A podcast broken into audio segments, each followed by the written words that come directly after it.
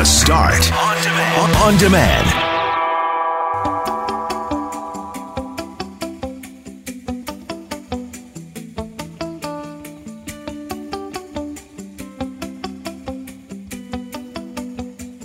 Today on The Start, we finally learned who is taking over for Bob Irving as the voice of the Winnipeg Blue Bombers. Also today, we had our monthly interview with Premier Heather Stefanson, and we talked to her about the Emergencies Act, about the protest on Broadway, and how do we heal the divide in our community. I Love to Read Month continues, and we had another wonderful conversation today with a local author who is working very hard to ensure that oral history is not something that is lost. And we had some fun chatting about the unusual skills or talents we might have. I'm Brett McGarry, alongside Greg Mackling and Loren McNabb. We are Mackling, McGarry, and McNabb. And this is the Wednesday, February 23rd podcast for The Start.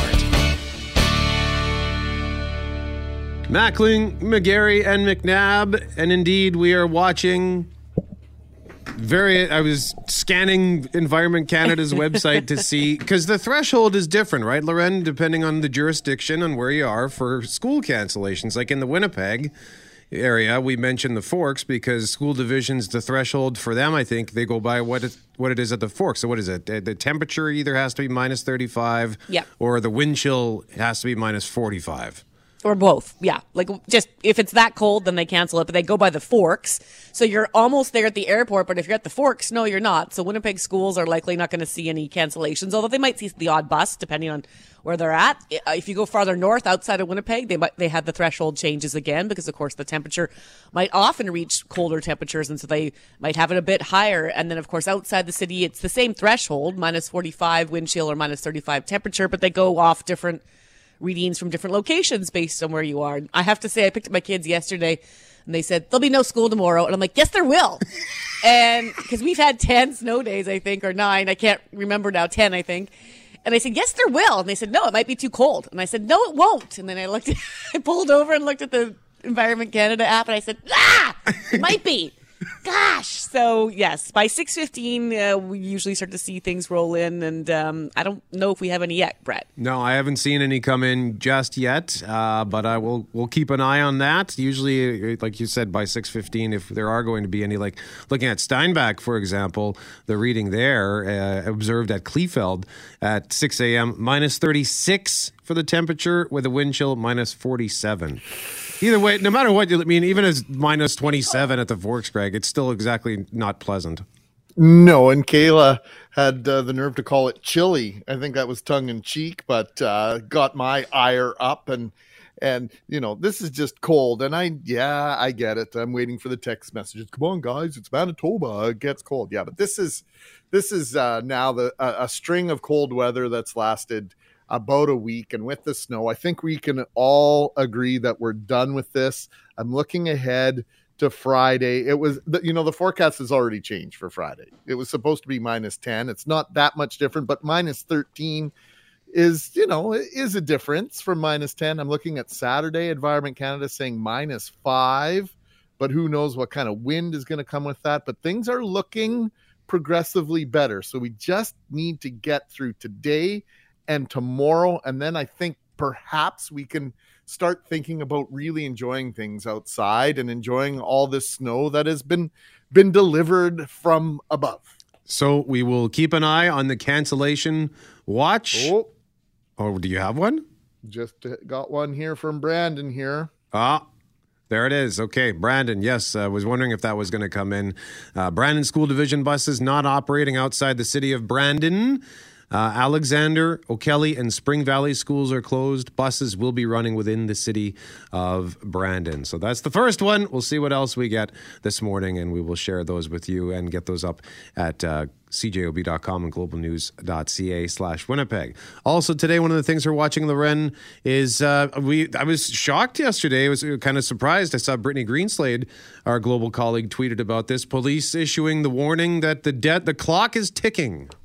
Yeah, and you just heard in the newsroom with Jeff Braun that the Winnipeg police are going to slowly start to, well, it's starting today, push the remaining protesters that are down at the ledge and have been protesting for several weeks now over mandates, going to start pushing them out. And I'm fascinated to see what tools they might use to do this, because one of the things that was mentioned in the story is that they could use some of the emergency powers that are under the act that has been invoked in the last week, but they might also ticket you for noise bylaws or traffic violations, which are laws that have been on the books for years. So we'll see how tickets get handed out and what Winnipeg police do down there. I mean, you go by there every day, Brett. What's left down there? Like, who's remaining? How many people? What kind of vehicles do you get a sense that's there? So it looks like I would say that whatever was there yesterday, half of it looked like it was gone this morning when I rolled past in my cab at around 4 a.m. because yesterday, there were still two tractors parked right in front of the legislative grounds, and there were still some big rigs and what have you, but I didn't. Now, again, keep in mind, I rolled past in a taxi. I was in the area for like 10 seconds, but I didn't see a single big rig. I saw one tractor. There were still several vehicles on Memorial, like I saw some RVs and some trailers, but it looks like they're already starting to clear out. So I'm curious to know what's going to be left at 5:00 this afternoon. And I know Global's... That's the deadline, right? Sorry, Brett. The 5 p.m. was what the police said in that letter. Yeah. 5:00. And I know Global's Corey Callahan. Greg, you say that he's there this morning? He's at the legislative ground? Corey is at the ledge. I haven't seen any pictures or video from there yet. I'm curious if those two gigantic, one Canadian, one American flags still there, Brett? Oh, shoot. I didn't see those today, but I was trying to count and just see what was there. Sure. But yeah, that you'd think that if those were still there, I would have spotted that. So, because they stay, it's hard to miss them. Well, I'm just interested what your reaction was to what came out from police, because, you know, Loren and I living where we live, this is absolutely a news story because it affects our community, but this affected you a little bit differently. Are you surprised that they're making this move? Kind of, yeah, because it seems like it, that they've been keeping to themselves. I don't live in the immediate area. I live across the bridge. Noise has not been a factor for me for a week and a half. They went hard for 5 days and then they calmed down. But for those who live in the immediate area, I'd be curious to know. And if you do live in that area, feel free to weigh in at 204-780-6868. But like I went down there on Sunday afternoon to have a peek and they were quiet. There were a couple of dozen people outside. There was one guy who was outside. It was minus 25, the wind chill minus 38. Def Leppard's Hysteria was playing on the stereo they had set up. He's out there dancing in his shorts, having a good time. And I thought, well, see, this is a peaceful protest. They're not making any noise. They're not getting in the way. They're just sharing their message. People are honking in support or whatever. So I didn't have a problem with that. As protests surrounding COVID mandates and vaccination requirements slowly disperse, as Loren referenced a moment ago, the work to heal those deep pandemic-related divisions in our communities is just beginning. Global's Brittany Greenslade, we heard a little bit from her in Jeff's newscast. Here she is with more. We must rise up. From fear to frustration to anger, opinions on COVID-19 vaccines and restrictions have separated many. The situation in Ottawa just exemplifies what's actually been going on in communities, and our community is no different. The community has been extremely divided. Winkler Mayor Martin Harder says the damage deeply rooted feelings will have on our society is going to take a long time to heal. When you're looking at the conditions or the restrictions being reduced, how are you going to get into a merged society? And that, to me, is the biggest challenge that we will face. For community leaders, moving forward means taking simple, small steps to start. Can I shovel my neighbor's driveway? Can I bake cookies for my daughter-in-law whom I disagree with? Can I meet in a restaurant? Can I go for a walk with someone who I previously wouldn't have? Associate Pastor Kyle Penner says people need to be reminded of their connections instead of their differing opinions. We all can kind of like walk a little bit off of our ledges and our camps and take one step towards meeting together as humans. That's a good sign. In Winkler, Mayor Harder is asking people to come together through prayer tomorrow night at dusk and to do what Canadians do best, apologize. I think a heartfelt, in the heart, saying, I'm sorry for the attitude that I have. It doesn't need to mean that you change your position, but I'm sorry for how I treated you. And that is the biggest thing that is going to bring us together. Penner says COVID took away common ground for many, and he's hopeful if people get back to doing things they enjoy and love and doing it together, they can move forward. We will start to remember that we are humans together. And so I'm hoping that even the simple act of us showing up to these places together, be it churches or theaters or sporting events, we'll start to do some of these things together again, we will remember, oh, right, you're not my enemy, you're my neighbor. And the divide will grow smaller. Brittany Greenslade, Global News. So vaccine passport requirements, they lift on Tuesday. That's just a few days away. The mask mandate lifts March 15th.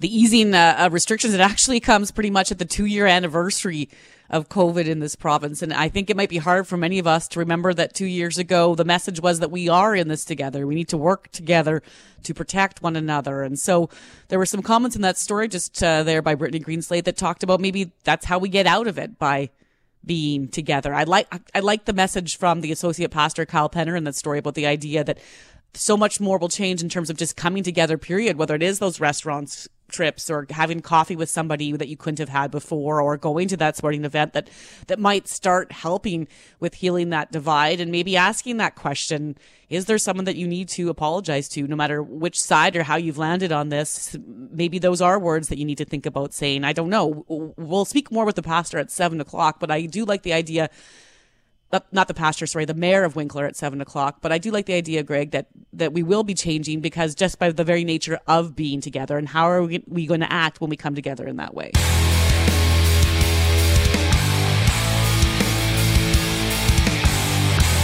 Global did a story on a BC rocker with a rather unusual pandemic pivot. He started a repair business for typewriters. These are the two worlds of Brendan Raftery, supercharged rock singer by night, mild-mannered typewriter repairman by day. His new interest was sparked last year when his daughter noticed this relic sitting on the shelf that Brendan had kept for the past 23 years.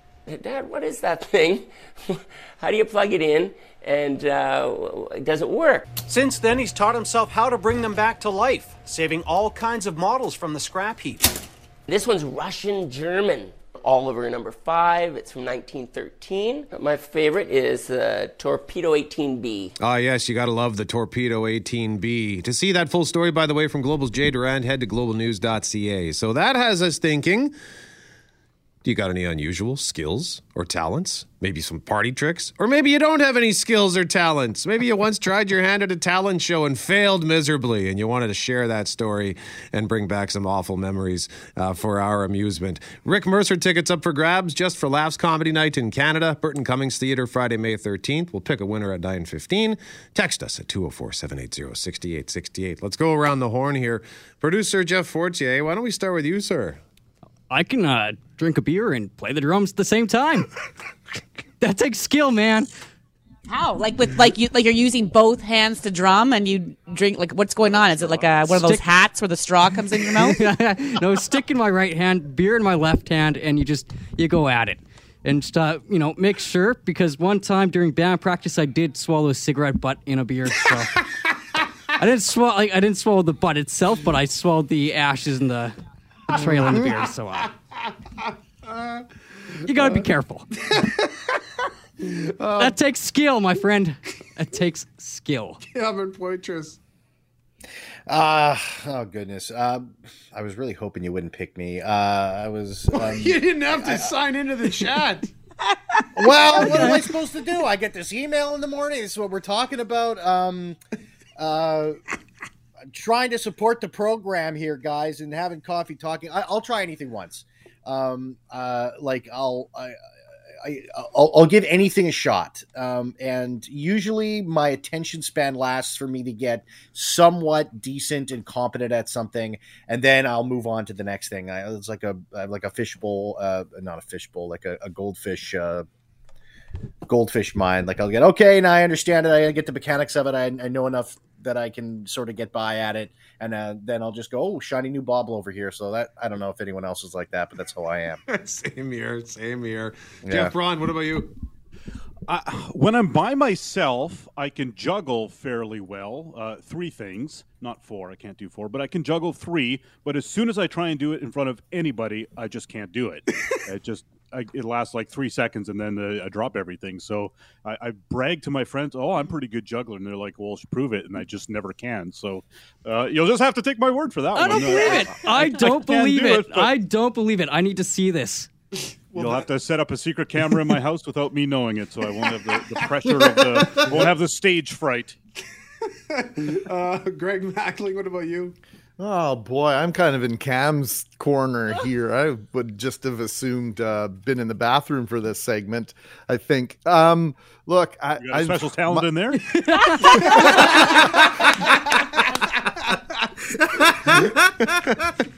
You'll need to install a camera to find out. I have brothers who are terrific dancers. Two of my three brothers can juggle very well. I can do neither. My only party trick really is I can somehow dance with a drink on my forehead, dance around in a circle without spilling a drop. It's absolutely nothing to be proud of, but something I get called on to do every once in a while. And I don't think anybody's laughing with me. I'm pretty sure they're laughing at me. I would like to see that. That's fun. And Loren, what about you? Well, so I used to be able to play the piano, and then about 15 years ago, and then I stopped for like decades. And then I had a cousin get married, and I said I'd learn this song and play at their wedding. And then that's pretty much the only song I've learned besides Jeff Braun's challenge to play the Tears song last year. So it's not a hidden talent, but I can play like the beginnings of a lot of songs, but I can't remember the end. And so often I'll just sit down and play like 15 starts all together, like a mashup or a medley. And so I think I would just continue to do that and sort of like combine these songs together with my love of the elderly. I love talking to older people. And so I think I would just offer my skills to a senior's home and go in and just have them guess what the heck I'm trying to play and see if that was some sort of game. So it's not like a hidden talent, but I think there's a way to make that work somehow. I just haven't figured out what it would be or if it would pay. Oh, or if anyone wanted to listen to it. I'd want to listen to it. Oh, and Poitras, this one, for me, the only other talent I have outside of anything useful is I can kind of impersonate Gollum from Lord of the Rings. Yeah, I know. You serenaded with that with me once, and I was very impressed. Some people get creeped out when I do it because it's... Well, it depends when you do it. The filthy little thieves. I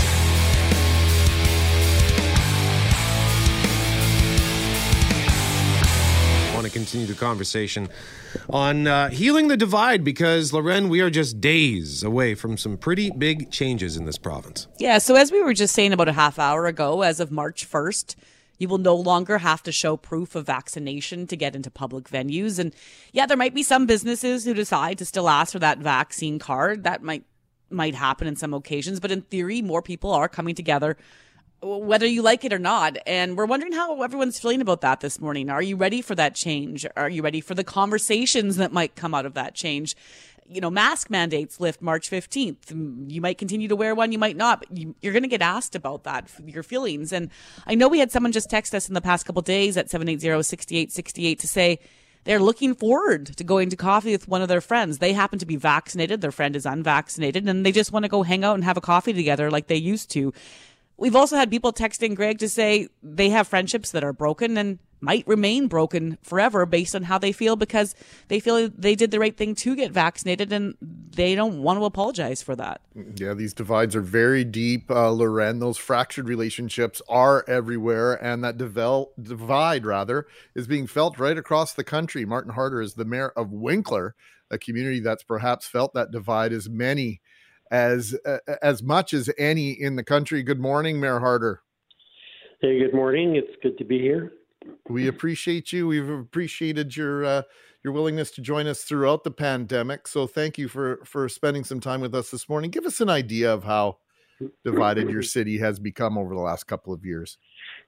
Well, I guess it's built up especially over the last year when everybody was sick and tired of where we were at a year ago already. But as you know, the conditions continue to get worse and worse, and we continue to face the storm.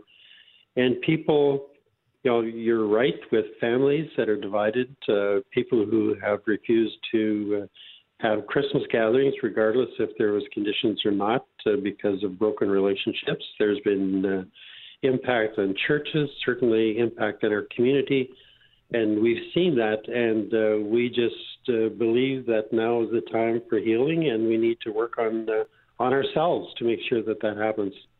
How do we do that, Mr. Mayor? Because, we had a listener just text in a few minutes ago to say, just because we have these easing of restrictions March 4th and then again on March 15th, COVID doesn't go away. The conversation doesn't go away. Feelings about mandates don't go away. And they could come back. We don't know what the future holds. So, where do we start with all this? Well, as I said to the media locally here, that's going to be coming out this morning, we're actually wanting people we're calling it Dusk Prayer Wednesday. So at dusk, we want everybody to pray, and we have a really serious problem, I think, within ourselves to accept others the way they are. And I believe that that is a common ground where we can get to and to ensure that we treat our neighbor with respect. I think one of the things that has really reduced is the amount of respect we have for others, regardless of what position we take. We've been so dug into the trenches that we refuse to look at others with a sense of respect and try to understand. Having a disagreement is one thing, but when some of the comments that you hear on both sides of the debate get really personal and downright hateful, to the point where it sometimes feels like there's no coming back from that. So, for somebody who maybe doesn't want to come back from that because they've been hurt, but is maybe willing to listen, how do you suggest that person move forward in a positive way? Well, I think for one thing, when we harbor bitterness and hurt within us, your whole your whole sky looks cloudy. It looks like there's a thunderstorm on the horizon. When you look at others with a sense of respect, and really it hits me as well where I look at, how have I respected, for example, my government? How have I looked at the media over the last week in regards to the events that happened in Ottawa? How do we deal with that? And it's very difficult to deal with when we just sit there and we harbor bitterness. So that's what we need to deal with. And that's really why I called for a time of prayer to say, man, it's time to look in the mirror and say, what have we done, first of all, to prevent the virus from taking the impact? And believe me, we've all lost loved ones because of it. That's not it at all. But how do we take the hatred away from the people who have made decisions that have felt the pressure to be able to try to control the virus from spreading. And it goes both ways. And you said it before, it's not easy to look at it at the other side of it and see what that looks like. But I'll tell you, the divide is on both sides. And the bitterness and hatred that has developed is not just a one-sided thing. It's not just the protesters. Whether it's from people who are in the medical world looking at somebody else who has a different opinion, they have been equally as pointed in their accusations. All right. How do you want your community to come together tonight? Walk us through this, Mayor. Well, at this point in time, we don't have any formal, and I call it a walk, but we want it to be a regular thing. But at dusk tonight, when the sun goes down, we are approaching a period of time in our life where we will need to merge back together as society. The sooner we do it, the better we're going to be.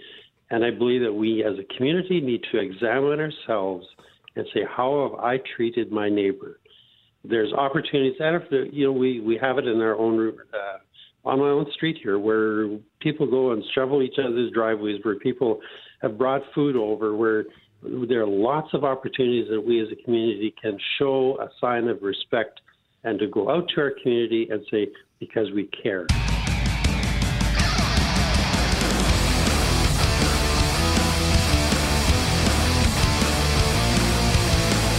We are asking you to tell us about your hidden talents, your unusual skills or talents for a chance to win some tickets for Rick Mercer at the Burton Cummings Theatre on May 13th. Adam says, my hidden talent, or as I like to call it, my secret power, is I can put my head down on a pillow, flat bedtime, and be completely asleep within about 30 seconds. And it drives my wife absolutely crazy. And then you'll have a hard time waking me up within the first 2 hours of being asleep. But after that, every little noise, and I'm up, and then I'm fully up for the rest of the day. I'm not jealous of his light sleeping after those first couple hours, but that ability to nap is a skill, man. To put your head down and fall asleep quickly, I wish I could do that.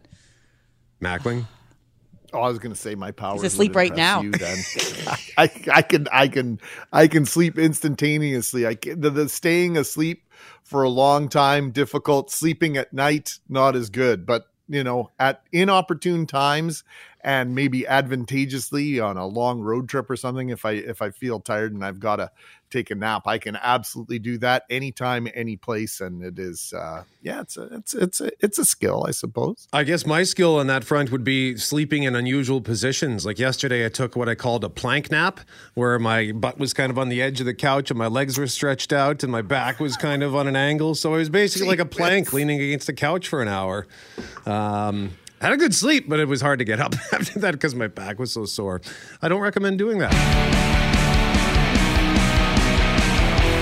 It's Mackling, McGarry, and McNabb. The group of protesters that has been parked in front of the legislative building for the past couple of weeks are being told to move out by 5 p.m. Yeah, so in that letter that was delivered by police to protesters yesterday, police indicated all vehicles, tractors, trailers, other things that are down there have until 5 today to leave, as you said, Brad, or face possible charges. From what we're hearing and seeing down there, it's starting to happen. Protesters are starting to leave. And depending on where you sit on this, you might be thinking, why were they allowed to stay so long? You might be asking, why do they have to go? Or you might be thinking, and this is where I am right now, what's changed? Like, what's the difference between today and 3 weeks ago, Greg? Yeah, you know, Lauren, in that letter to protesters, the police have said they could potentially face charges under the Highway Traffic Act, under the City of Winnipeg bylaws. They also said they have the authority to seize some equipment, potentially, based on new powers that are included under the Emergencies Act. That invoking of the act is something our next guest didn't believe was necessary. We say good morning to the Premier of Manitoba, Heather Stefanson. Good morning, Premier. Good morning. So you wrote a letter to the federal government asking for federal help with protests, but have also said the Emergencies Act is or was not required. What kind of help did you want or still want from the federal government? Well, let's keep in mind what I actually asked for, and that is for the federal government to fix a problem that they created themselves. So that's what I was asking for in that letter, and certainly I don't believe that the Emergencies Act is, I think it's an overreach, and I still continue to maintain that. And I think that, as you just said, the police has the ability to do this under the City of Winnipeg bylaws, the Highway Traffic Act, the Criminal Code, just the same way that the RCMP dealt with the situation at the Emerson border. What is the problem that they created then, Madam Premier? Are you talking about the federal mandate for truckers then? That's exactly it. So you think that should be lifted and not happen? Yeah, as a matter of fact, all across the country, and all I asked for in the letter was for the Prime Minister to have discussions with President Biden as well. We know it's on both sides of the border, the mandate. They were exempt before. Goods could get to markets easily, and this was something that he created with respect to his mandate. Listener Scott has this question that we want to run past you. Our governments, and this is a text message, our governments have spent almost $3 billion over the past to protect us against the next big flood. Time for us to put pressure on our federal and provincial governments to show that level of commitment to our health care. 75 ICU patients for a population of 1.5 million should not topple our system. So, Premier, are we going to see more dollars and serious dollars be put into our hospital system? Absolutely, we will, both provincially, and also we have been calling on the federal government in the way of the transfers to provinces to take this very, very seriously. The Canada Health Transfer is the number one priority for all provinces, all premiers across the country, and we will continue to call on the federal government to ensure that real dollars come forward. It was needed before COVID, and it's now needed more than ever. We've been talking this morning about healing the divide that's grown in our community over COVID, vaccine mandates, all sorts of different things, Premier. It's not just between average Manitobans. It also exists at the political level, maybe even within political parties themselves. How do we do this? So it's about reaching out. It's about listening to Manitobans all across this great province of ours. I did that during the leadership, and I'll continue to do that moving forward. Now, as we're relaxing the restrictions in Manitoba, I'm hoping to get out more and to visit with more Manitobans in all areas of our province. So, well, you know, one of the things that's been pointed out the last couple of days, we had a political science professor from Brandon University on, Kelly Saunders, speaking yesterday just about what's been going on in Ottawa, what's been going on across the country, and the fact that we too often, and this happens not just with what's going on with COVID and mandates, it happens often in government where there's the blame game at who's responsible, pointing the fingers, passing the buck. One of our listeners just talks about passing the buck all the time, and that seems to happen over and over again. And so when we want to heal the divide, we have to take accountability. And if we circle back to the protests that are taking place or have taken place at the legislative building or have taken place at Emerson, Madam Premier, you said you wanted the federal government to fix the problem they created and get rid of that federal vaccine mandate. So does that not suggest that if someone wants to protest and you support what they're protesting, they can just stick outside the ledge as long as they want, as long as it's something that you agree with? I mean, that doesn't jive well with some of our listeners. So what I believe is that we need to give credit where credit is due. And I believe that the law enforcement officers on the front lines, both at the Emerson border and the Winnipeg Police Service, just outside my window here at the legislature, who have been dealing with the protests outside here as well, they have done incredible work to de-escalate a situation. We're very thankful because of their incredible work that we didn't get to the situation that we saw in Ottawa. And so, again, give credit where credit is due. Thank you to all of those incredible frontline workers for all the work that they've done to de-escalate the situation and get us to where we are today. We only have 60 seconds left here, Premier, but, I mean, this group that's been in front of the legislative grounds for the last 2.5 weeks, do you fear that a precedent has been set, that anybody with a bone to pick is going to, instead of showing up with a motorcade for 2 hours, is going to set up shop for 2 weeks? Look, I've been around to the Manitoba legislature for more than 20 years. There hasn't been 1 year that's gone by where there hasn't been protesters. We believe in the right for people to protest. That is their right. And that will continue beyond what has been happening over the course of the last couple of weeks. It's been going on for years, decades, and I'm sure it will continue. And I do believe that they have the right to do that.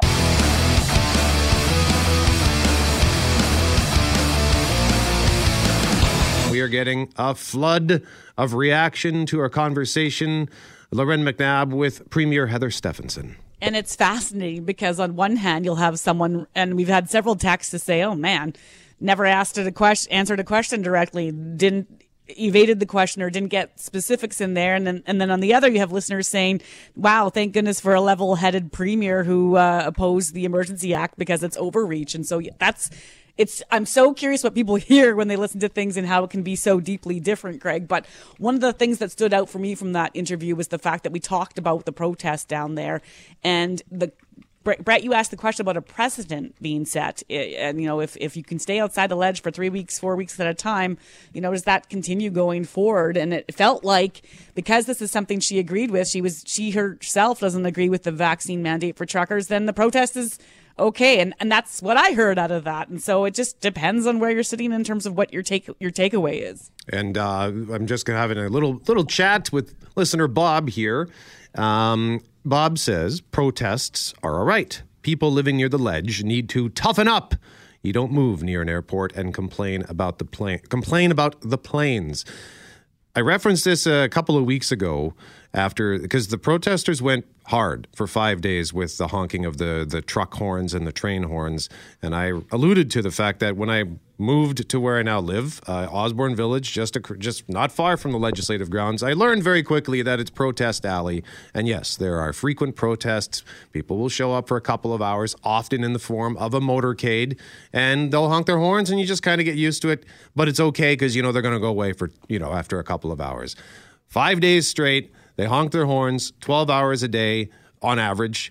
And it was merciless. It was relentless. It was insane. And I would suggest that anybody who says, it's not that big a deal, if those same protesters showed up outside your home, parked down the street and honked their horns for 12 hours, or if, you know, somebody showed up with 100 of their friends with air horns and vuvuzelas and went for 12 hours a day, I don't think you should have to toughen up to put up with that. So just wanted to get that off my chest. Greg, what else have we got?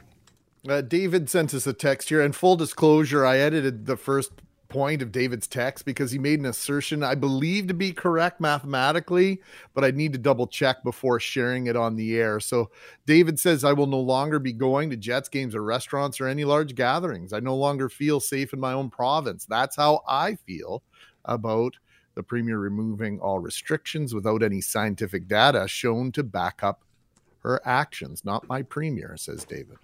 Yeah, that's going to be another part of the thing going forward. And I think, you know, as we lift, first of all, March 1st is the lifting of the vaccine passport requirements. So public spaces no longer will have to ask for that as of Tuesday.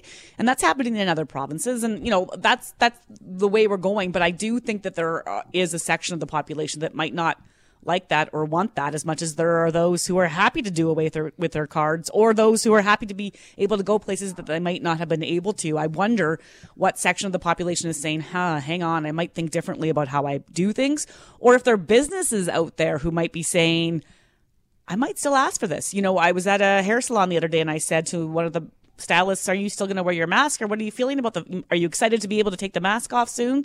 And they indicated that they might keep wearing it just because they kind of liked the protection that came with it, not just for COVID, but maybe for other things when they're in and around their customers. And so just because there's a deadline or a change coming Tuesday, I don't know if we'll automatically see that change. And it certainly doesn't change the way the people feel. One of our listeners says, yeah, you can lift the mandates and you can lift the passport requirement and you can lift masks, but doesn't change the fact that COVID is still here. It's not like as of Tuesday, it's gone. And so there are going to be all sorts of different feelings as we approach March 1st deadline.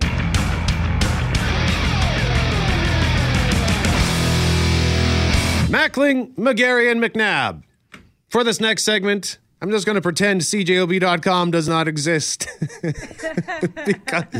because a couple of people have already spotted something there that wasn't supposed to be there. For 47 years, Bob Irving was synonymous with Winnipeg Blue Bomber football.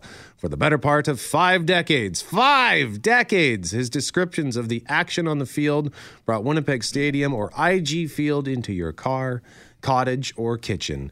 His touchdown calls from stadiums across Canada created a symphony of cheers at the campground and a collective excitement across Manitoba. Yeah, last December, as we all know by now, Bob called his final game at IG Field. It was the Western final between the Blue Bombers and Saskatchewan Rough Riders. Bob had never before called a West final in Winnipeg. Prior to last season, the previous last West final in Winnipeg featured the Riders and Blue Bombers way back in 1972.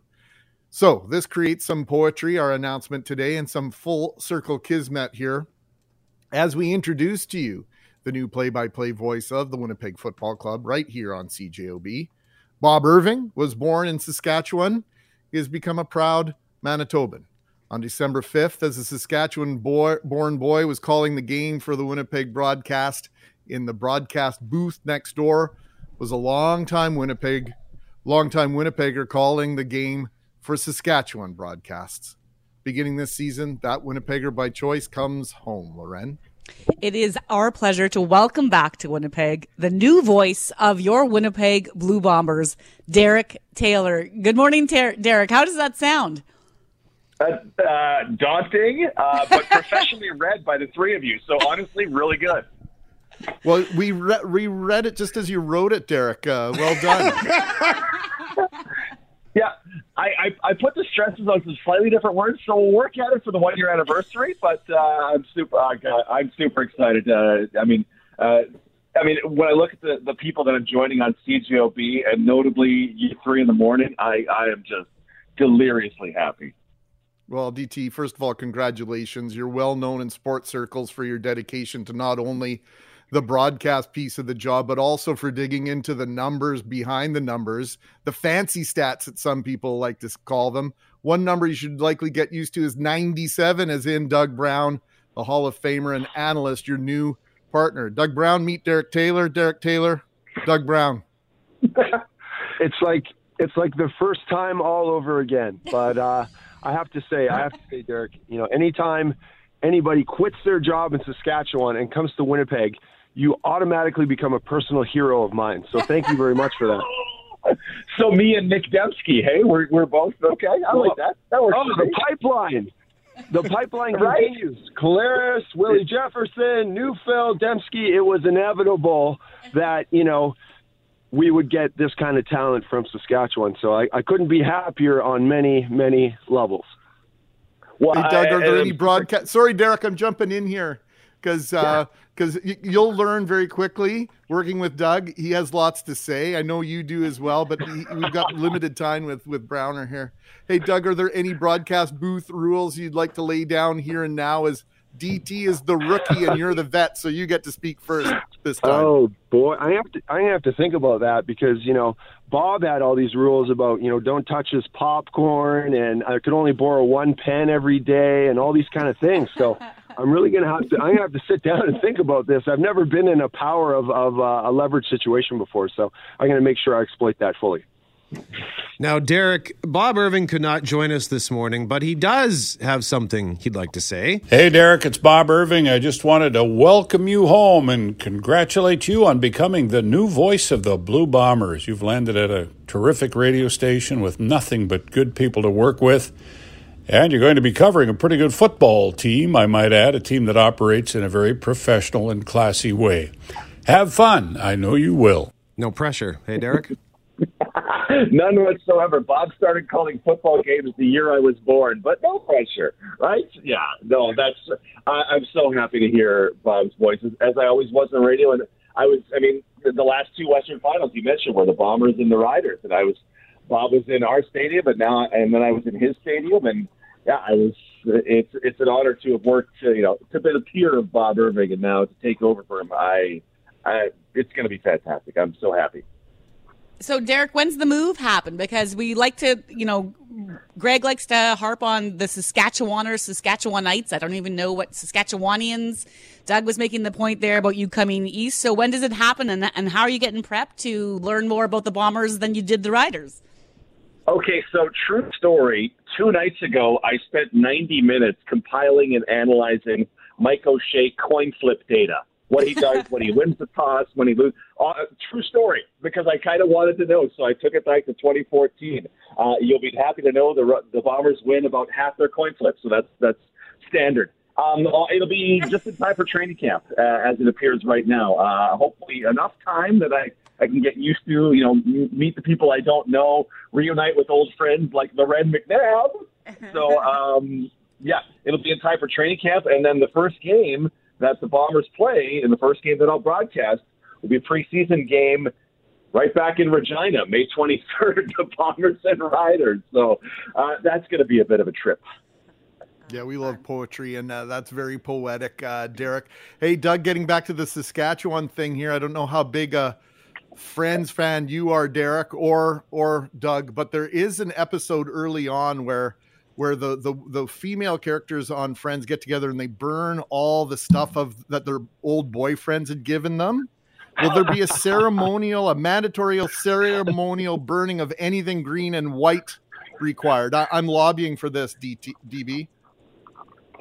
You know what's funny is the games. I just thought about the Labor Day Classic. How much more fun that's going to be now going there with Derek. So we're going to have to find. I'm going to call up Troy and get his old bulletproof vest out, and we'll put that on Derek. He's going to be public enemy number one down there. I'm happy to share that attention with him. It's going to be so much more interesting walking around Regina with DT, because those people over there, they take these things personally. So that's going to be so much more interesting now, that game. Let me tell you, I'm looking forward to it.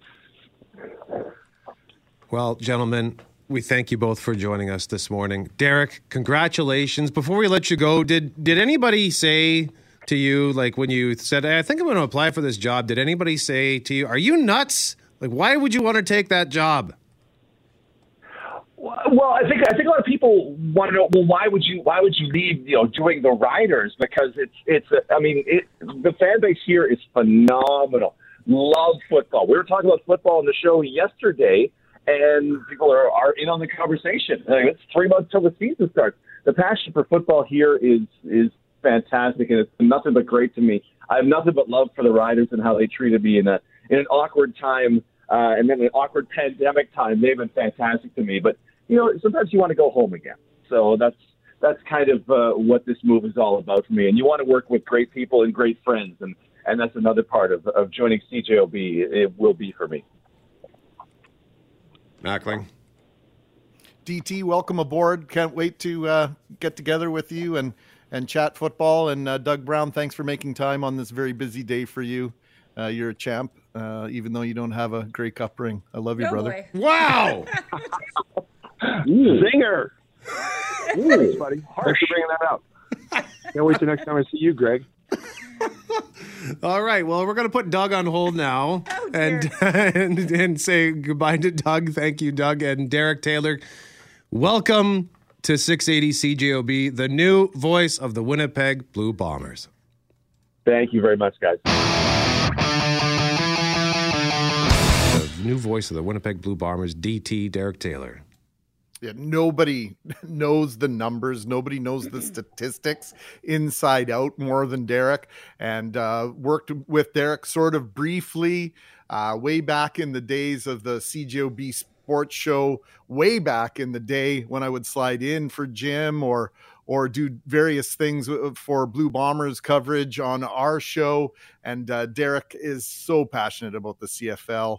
And he has become, he's not from here. He is born in Red Deer, Ron McLean and Derek Taylor. That's not bad lineage for broadcasters. So Derek does come home in a sense. So this is very poetic. I've used that word a couple of different times. Derek's going to be an incredible addition, not only to the CJOB team, but the Blue Bomber team. What an honor for him. What an honor for us to have him here. Have him back in Winnipeg. And just very quickly, Loren, I mean, he's a former Global Winnipeg employee as well. He was on the morning. Did you cross paths a lot with him when you worked at Global? Yeah, so Derek was the first. He and Eva Kovacs were the first co-hosts of the Global News morning show, which just celebrated its 10th anniversary. And so, yeah, like he worked the mornings and I was coming in later in the day. But the great thing about Derek, he referenced some of the stats he was Googling there about and trying to sort out, on coin tosses for Mike O'Shea. And if you watched Derek Taylor when he was with TSN, he also is a huge stats guy, likes to break down the numbers, and he does that for all sorts of things. And the great thing about him is it's not just a sports mind, it's just a curious mind. And so he'd often be dropping in numbers and facts and things into the newsroom for news stories, because he'd be like, hey, I just so you know, I did the numbers on the PST hike or, something like that. And you'd be like, oh, this is great info. So just a curious mind makes for great calling of any issue, sports or otherwise.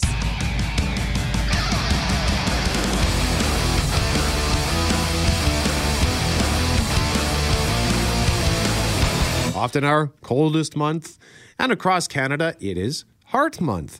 We all know cardiovascular health is important, and chances are or even are, one of the millions of Canadians affected by heart disease.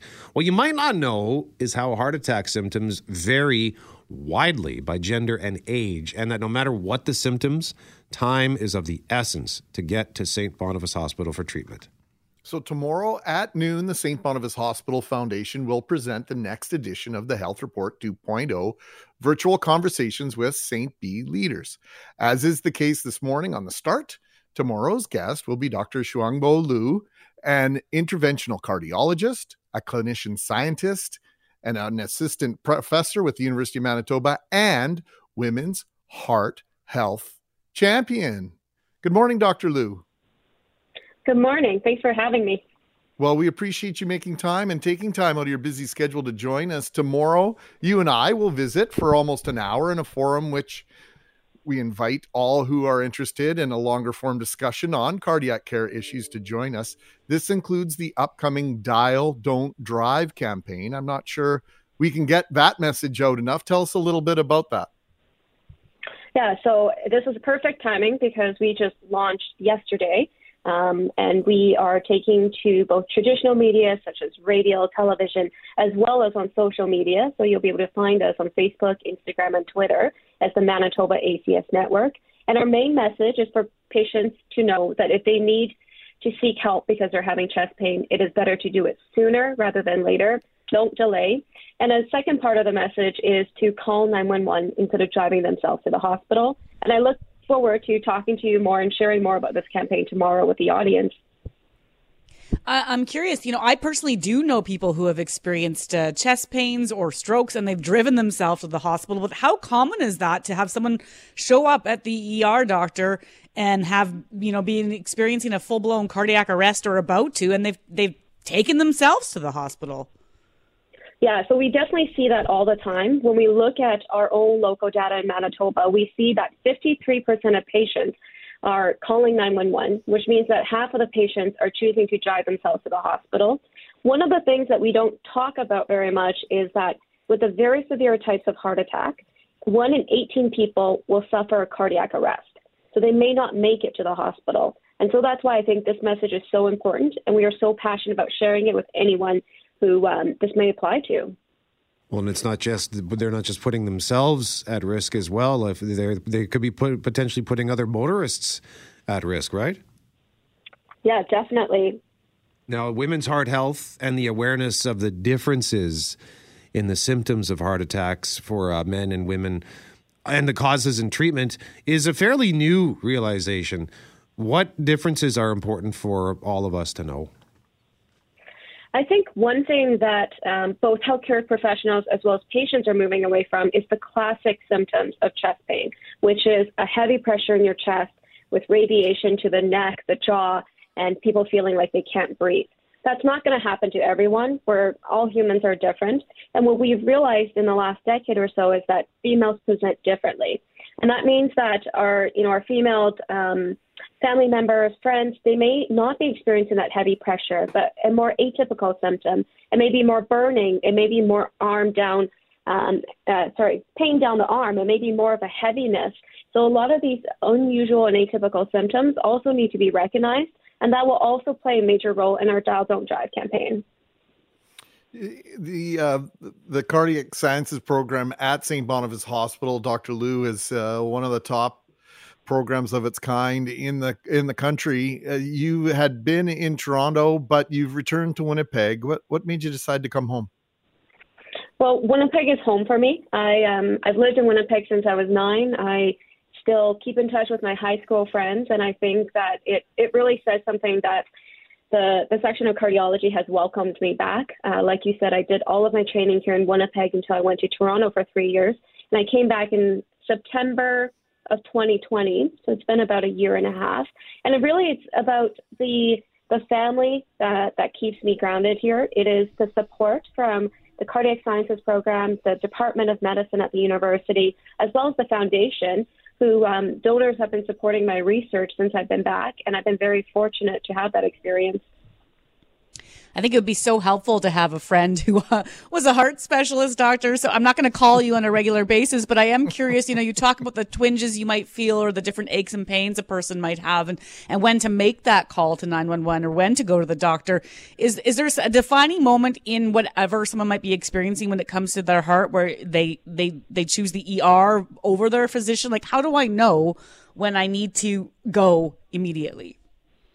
I think that's a really good question, and I often tell my patients with heart disease that if this is the first time you're experiencing something that is severe, that takes your breath away, that stops you from doing what you're doing and pause, then that is concerning enough that you should call 911, you should get urgent care, not going to urgent care, but to get emergent care. Whereas if it's something that's reliable and happens, regularly, every time you take a deep breath, it feels a certain way. Every time you have hot, spicy food, it feels a certain way. That's something that can probably wait for you to see a healthcare professional. But one thing that I do think is important to bring up is that a lot of the time the patients come and they come late. They come hours or days after their chest pain starts. And I ask them why. One of the most common reasons is they didn't want to be a bother. They didn't want to be an embarrassment. They had other things. People depended on them. They didn't want to waste their time. And that is really something the Dow Don't Drive campaign is going to try to change, because I think that it's important for patients to know we are here for them.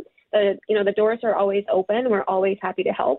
There's a large team of people that are ready and waiting and happy to always happy to treat whatever is happening. Yeah, I think that was a great question, Loren. I just had one of my best friends back in Vernon just went through this. He's in his mid-50s and had some chest pain, and a week later he was in the hospital, and it turned out he had a heart attack the week before. So lots of conversation for us to have tomorrow, Dr. Liu. Thank you very much for this preview, and I look forward to our discussion tomorrow. Thank you. Talk to you tomorrow. You betcha. Dr. Liu joining us tomorrow for our Health Report 2.0 with Dr. Shuangbo Liu. We're going to discuss the differences between men and women, the different age groups, how you might be experiencing chest pain, and why it's critical that you call for an ambulance as opposed to driving yourself to the hospital. We're going to hammer that home. And of course, Brett, the differences between men and women, the women's heart health initiatives that have taken place across this country and around the world are fascinating. So that'll be noon to 1 tomorrow on Zoom. And if you'd like to join and register for that, just shoot us a text message, 780-6868, and I'll send you the link.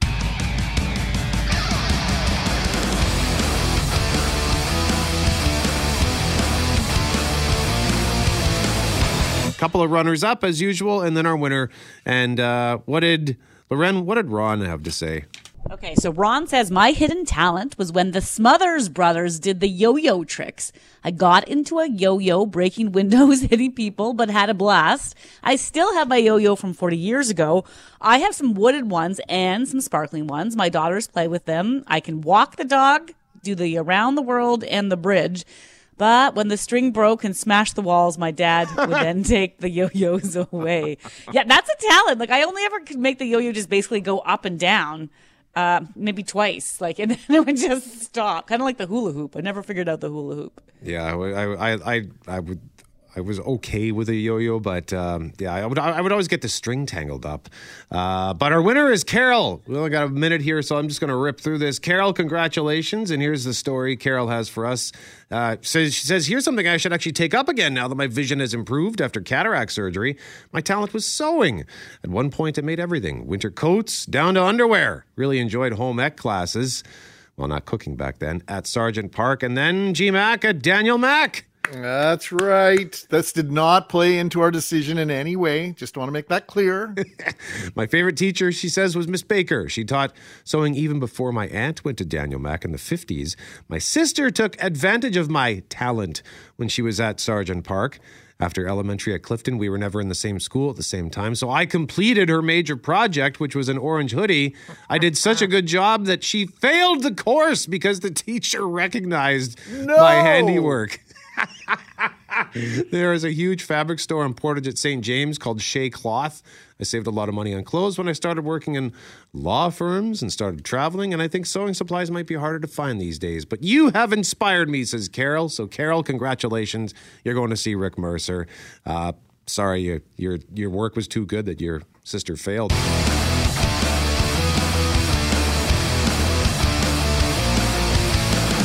If you like to read and it's a cold day, it lets your mind go somewhere else, but also you can learn about something else. And I was just reading and learning on globalnews.ca how this is particularly important in the Indigenous community in winter. The story involved a knowledge keeper who said that in winter, particularly back in times, decades ago, you might be sharing a home. Kids would sit down with their grandparents and learn. And that happened more often in winter because you'd be curling up maybe by the fire or what have you. So oral history was extremely important then. And there's a real effort now in many communities to learn and share more about oral culture, Greg. No question about it. And this morning, as part of I Love to Read Month, we have two guests who are working to create a cycle of historical picture books. We're joined now by Warren Cario, co-lead of the team for the Six Seasons Project. Good morning, Warren. Good morning. Good to be here. We appreciate your time immensely. And with Warren is William Dumas, who is also a co-leader of the story team and author of the book, The Gift of the Little People. Good morning, William. Good morning. Thanks for having us. Well, you know, this is such an important month, and Loren touched on this idea of the value of oral storytelling and passing on our stories from generation to generation, how important it is to all of us, no matter the culture. But William, talk a little bit more about why that's so important in Indigenous culture, and what is the story team all about, and what are you doing? One of the reasons why we do these stories is to, I think, honor the tradition of the storyteller. Like The Gift of the Little People is a story that was shared to me by my father. And with that story, I thought many stories that we have now, we thought, well, you know what? We should share this with the larger population, because most of these stories have never been heard in the larger community. Some of these stories are family stories. Some of them are community stories. But in the end, when these stories were told, language was the first key. To understand the language was very crucial. And that's how we started listening to stories, understanding them, what they were about. And now we're at that stage we want to share them with people who care to read these beautiful stories. Warren, why is it so important to, in terms of that learning of the oral history, why do you think that it's important that there be such a keen focus on that?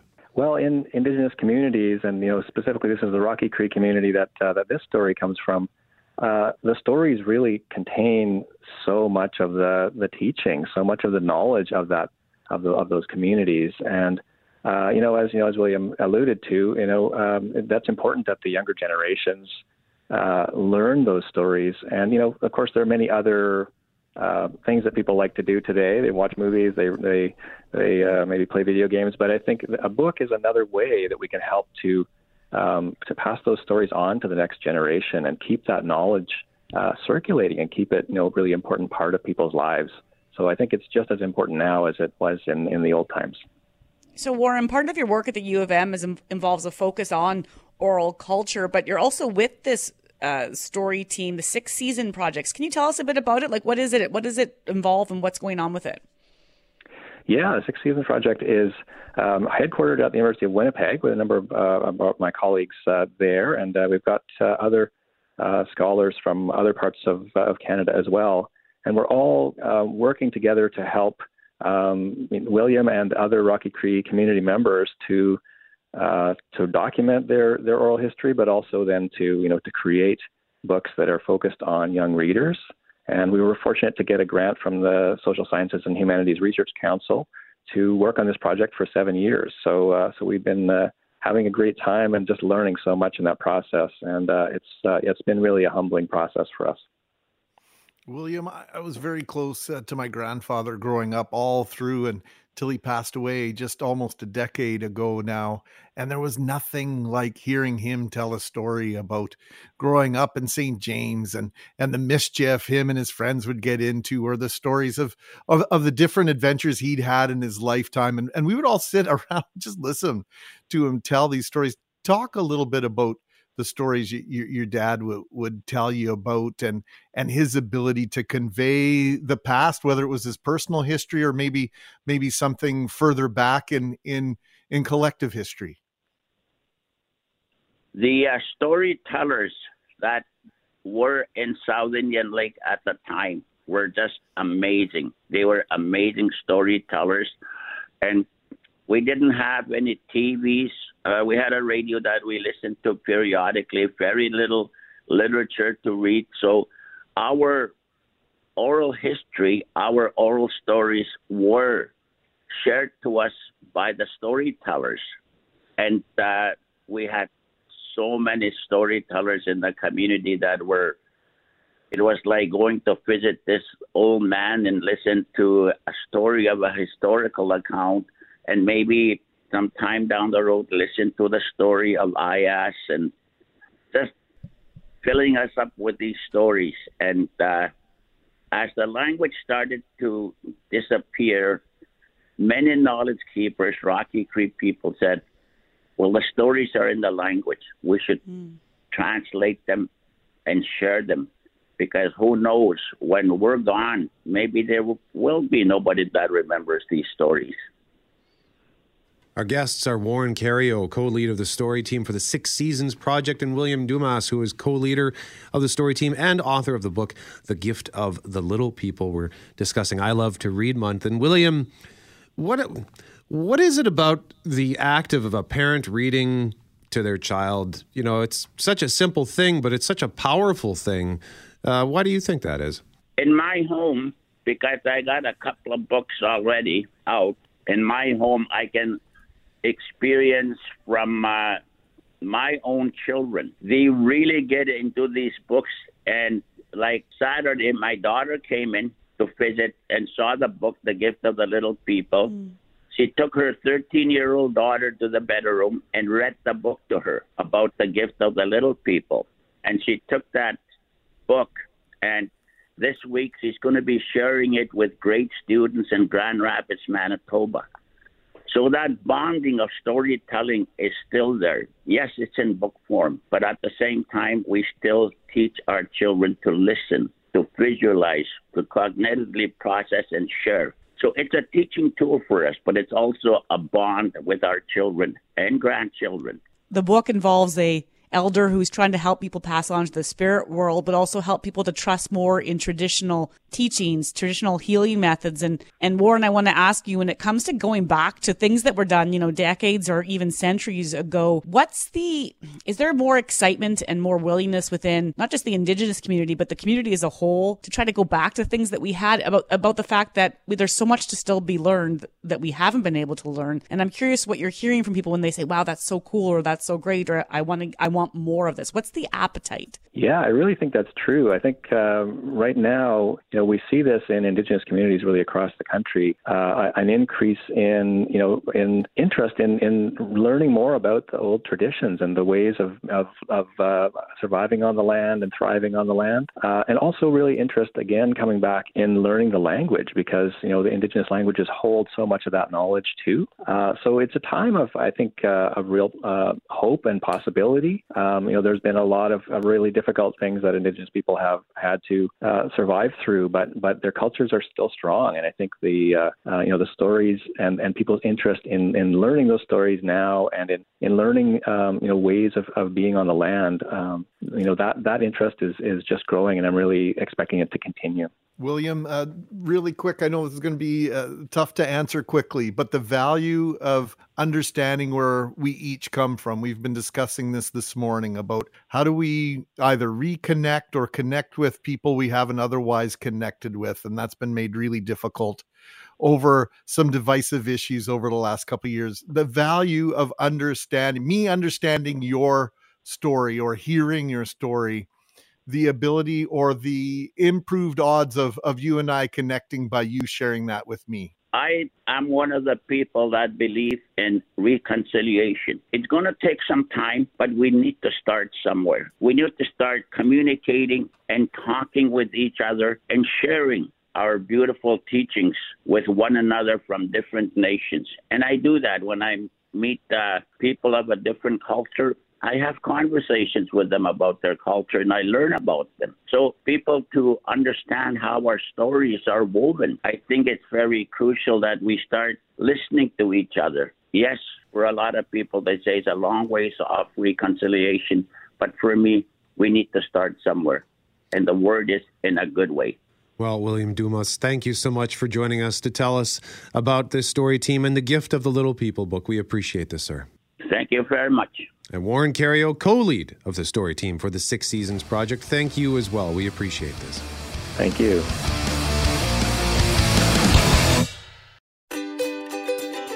Hey, thanks for listening to The Start Podcast. We are available on Apple Podcast, Google Podcast, wherever you find your favorite podcasts. Subscribe now and never miss an episode. And if you like what you hear, rate the show, tell us what you think.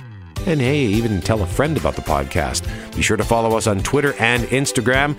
Greg is at GMACWPG. That's GMACKWPG. I am at Brett McGarry, BretMegarry. And Loren on Twitter is at McNab on Global, and on Instagram at McNab on CJOB. Talk soon.